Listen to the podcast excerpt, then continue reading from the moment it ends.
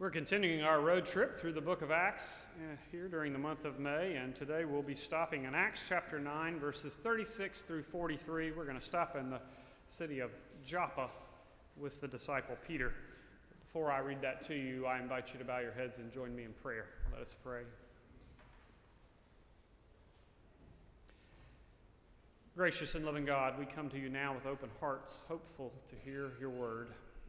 We pray by the grace of your Spirit that the words we hear and the thoughts of our hearts will lead us to your will for all of us as your church and for each of us as your children. Dear God, we love you. We thank you for your love. Amen. so, again, Acts chapter 9, beginning with verse 36. Now, in Joppa there was a disciple whose name was Tabitha, which in Greek is Dorcas. She was devoted to good works and acts of charity. At that time, she became ill and died. When they had washed her, they laid her in a room upstairs. Since Lydda was near Joppa, the disciples who heard that Peter was there sent two men to him with the request, Please come to us without delay. So Peter got up and went with them, and when he arrived, they took him to the room upstairs. All the widows stood beside him weeping and showing tunics and other clothing that Dorcas had made while she was with them. Peter put all of them outside, and then he knelt down and prayed. He turned to the body and said, Tabitha, get up. Then she opened her eyes, and seeing Peter, she sat up. He gave her his hand and helped her up. Then, calling the saints and the widows, he showed her to be alive. This became known throughout Joppa, and many believed in the Lord. Meanwhile, he stayed in Joppa for some time with a certain Simon, a tanner. This is the word of the Lord. Thanks be to God.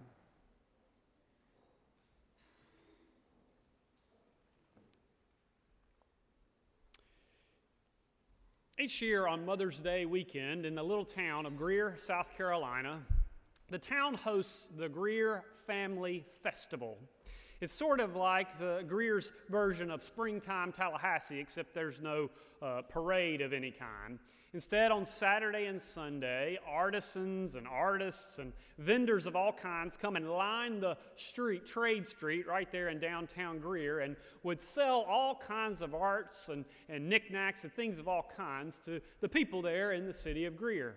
I loved it because I could find a Mother's Day present every year at the Greer Family Festival. There was everything you can think of. People would take homemade things and, and make clothes out of yarn and sew things together. They would make paintings and, and use things like pine cones and seashells and turn them into earrings and all kinds of sorts of things. They would take license plates and recycle them and, and turn them into picture frames, those kind of things. You've probably been to vending places like that before. There were also stages where there was music going on. Some of the local bands were really good. Some of them were really loud, but that's all. But it was good. It was festive. It was fun, and I loved it. And then there was, of course, all kinds of fried food that you can think of. I could go and get a corn dog and French fries and cotton candy, anything you wanted to. It was just a, a great way to celebrate Mother's Day weekend. My father would usually give me $10, and on that Saturday morning, I would run down to Trade Street where all those vendors were, and I would find some little knick-knack for about $5 for my mom. That was her Mother's Day present, usually a, an ornament made out of a pine cone or something like that. And then I'd take the other $5 and I would go, you know, get a funnel cake or something like that. It was lots of fun. But the, the festival always culminated on the second day, on Sunday, where I, I suppose the Chamber of Commerce would announce who is Mother of the Year in the city of Greer. Now, to be Mother of the Year, you had to be nominated. And the way you were nominated is someone had to write a letter or write an essay and explain why this person deserved to be Mother of the Year.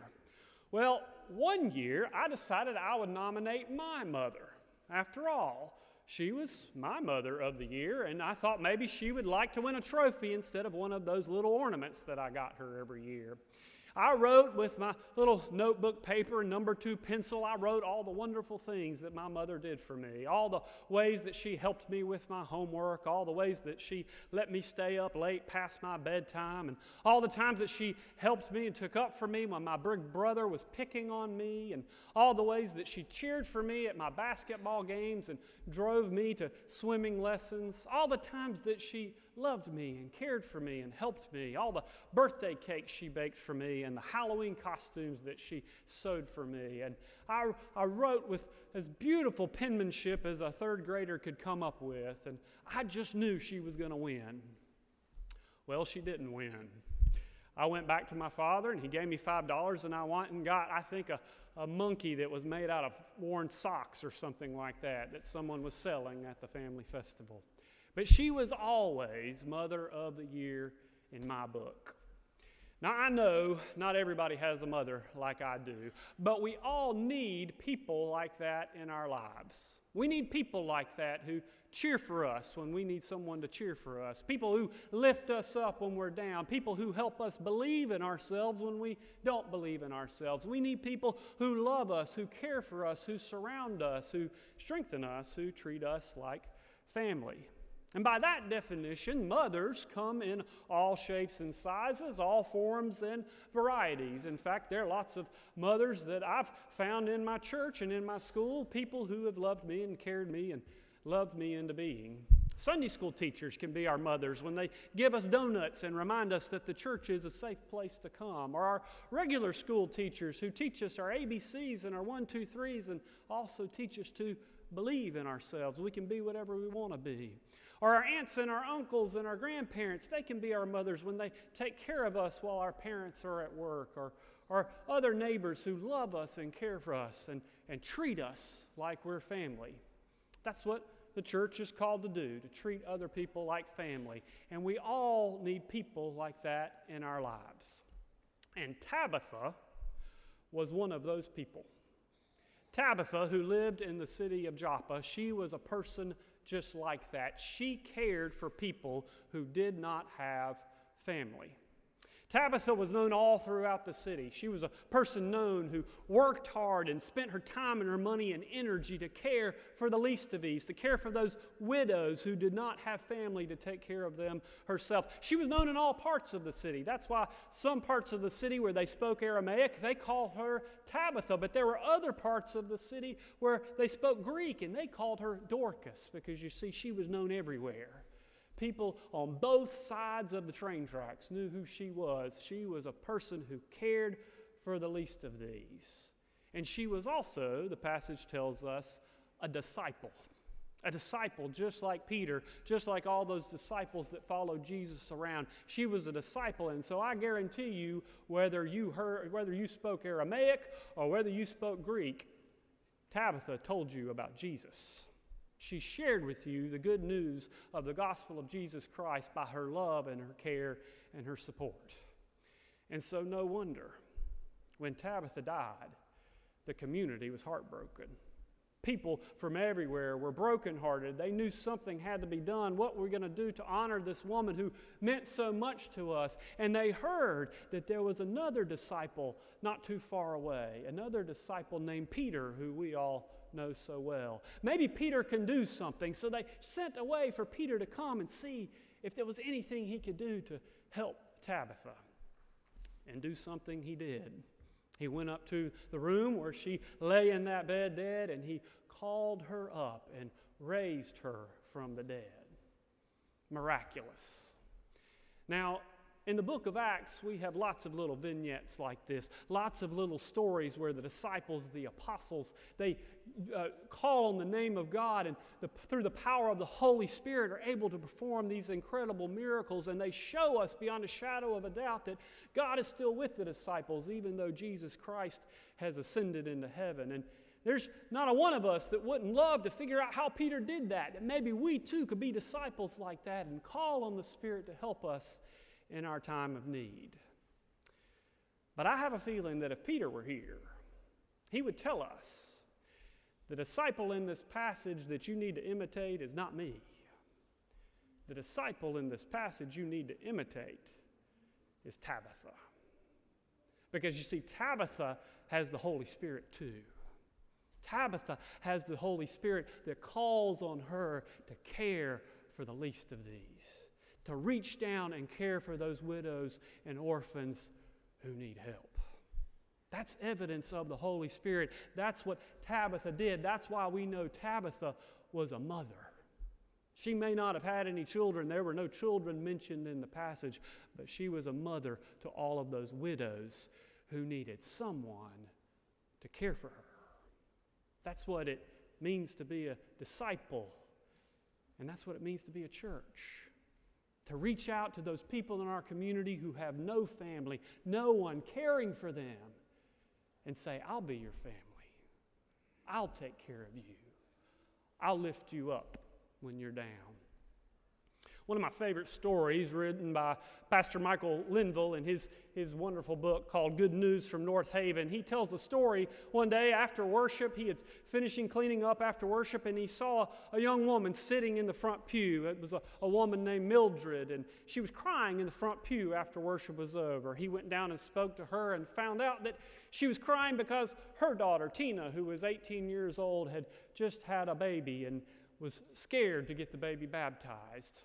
She was scared because Tina had, had met a boy and they, she had gotten pregnant, but as soon as she got pregnant, that boy left town, and, and now she was all on her own with this little baby.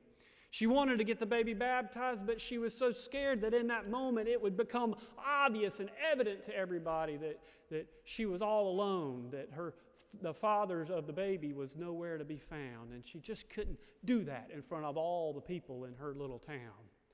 Well, Michael talked to Mildred and Michael talked to Tina and finally convinced them that, that it was okay, that it would be all right, that we needed to get this little baby baptized. And so on that Sunday, that worship Sunday, when the time came to, to call the family forward, he called Tina and, and asked her to come forward and bring that little child with her. And she shaked a little bit as she was coming up, nervous to stand up in front of that whole crowd, knowing that in a few moments Michael was going to ask all the other family in the congregation to stand up, and no one would stand. Finally, they got to that point in the liturgy, and Michael thought he would just race through it so nobody would notice. If there's any other family here, please rise where you are. But before he could race through it, he noticed some shuffling down on the front pew. A man named Amos, Angus McDowell, who had been a member for a long time and had known Mildred and known Tina when she was a child, he stood up right there where he was, and his wife Minnie stood up as well. And then those confirmation teachers who had taught Tina when she was in confirmation, they were in the back and they stood up too. And then there were some new members who stood in the back and they, they didn't know this was not a part of the tradition. They just stood up right where they were. And finally, one by one, by one, by one, everybody in the congregation was standing, saying, This is our family. This is our child. She belongs to us. The baby belongs to us. Tabitha reached out to the widows and the orphans and said, You belong to me. You're one of mine. I'm going to take care of you. And she spent her life's work doing the things that we are called to do as disciples of Jesus Christ. To paraphrase Henri Nouwen, he, Nouwen says that we seem to be preparing our lives for questions that we're never going to be asked. Questions like, How many friends do you have? How much money do you have? How much power and influence do you have? But Christ will never ask us those questions. The one question that we need to worry about is what did you do for the least of these? Tabitha answers that question. She loved them and cared for them, provided for them, sewed clothes together for them so that they had everything they needed. She loved them like a disciple loved them. And so when Peter got into that house and saw her laying dead in that bed, he was overwhelmed overwhelmed by all the people who were standing there crying with tears in their eyes, holding up these clothes that Tabitha had made for them. These cloaks and these coats that she had sewed together by hand, they were holding them up, saying, Look what she did for me. Look how she made a difference in my life. I have to believe Peter was so overwhelmed. What a wonderful woman this is. But as I read that part of the passage, there was something else that came to my mind. While they were showing those cloaks to Peter, I wondered did they ever show those coats and cloaks to Tabitha? When she was alive, did they ever hold those cloaks up to her and say, Thank you? Thank you for what you did for me. Thank you for making a difference for me. Thank you for making me a part of your family. Because you see, that's a part of discipleship too gratitude. Gratitude for the people who loved us into being, gratitude for the people who made us who we are. That's an example of the Holy Spirit at work when we are thankful to God for those mothers and those Tabithas in our lives. And that gratitude is inspiring. It's inspiring when we say thank you. It inspires other people to be Tabithas too. I have to confess to you, gratitude is probably the part of discipleship that I need to work on the most. I take so much for granted in my life.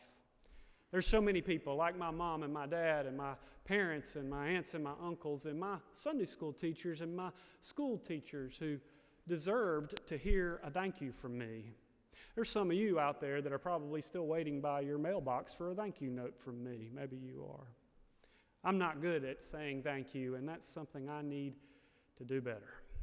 Because that's what it means to be a disciple, to say thank you to the Tabithas who changed our lives.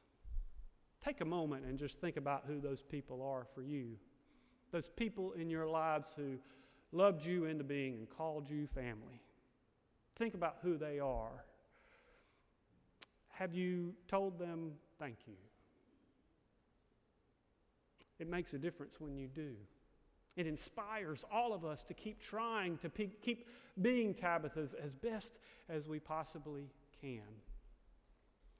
You may have heard this story before. It's a story that's been circling around the internet recently. It's a story about a man named Sir Nicholas Winton who was born in the early 1900s in England. During the, the, just before leading up to World War II, he was an investment banker and he had lots of good friends. And as World War II was approaching and as the Germans were invading other places throughout the, the continent, he realized he had to do something to try to help these Jewish children who were, uh, were sooner or later going to be led to their death. And so he and his friends worked together. They recruited people all over England, all over Scotland to, to, to be foster parents for children from the continent. And he found ways to bring these children over so that they weren't left and left to suffer the pains and death of the Holocaust. When his life was, when the World War II was over, he, he saved some 660 children from dying in the Holocaust. But many people forgot his story. They forgot it. Time went by, 50 years went on. He wasn't the kind of person who would brag about it until one day, in 1985, he and his wife decided to go to see the production of a television show in London. It was a television show called That's Life. It was sort of like the Regis and Kathie Lee of, of London. A, a funny show, a fun show. But little did Sir Nicholas know his wife had called ahead and said, guess what? We're coming and I want you to know about my husband. I want you to know his story. And so they heard the story from his wife and decided to make the whole show about him, to tell his story of all the sacrifice he made, of all the wonderful things he had done, so that people could know and hear the story of this man who saved so many children's lives.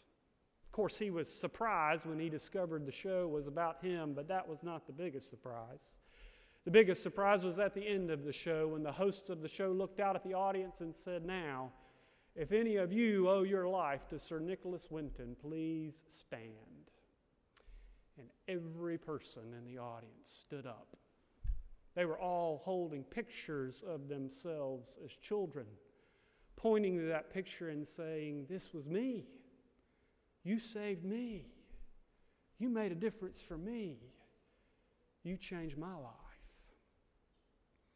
And those widows were holding up their clothes, saying, You helped me.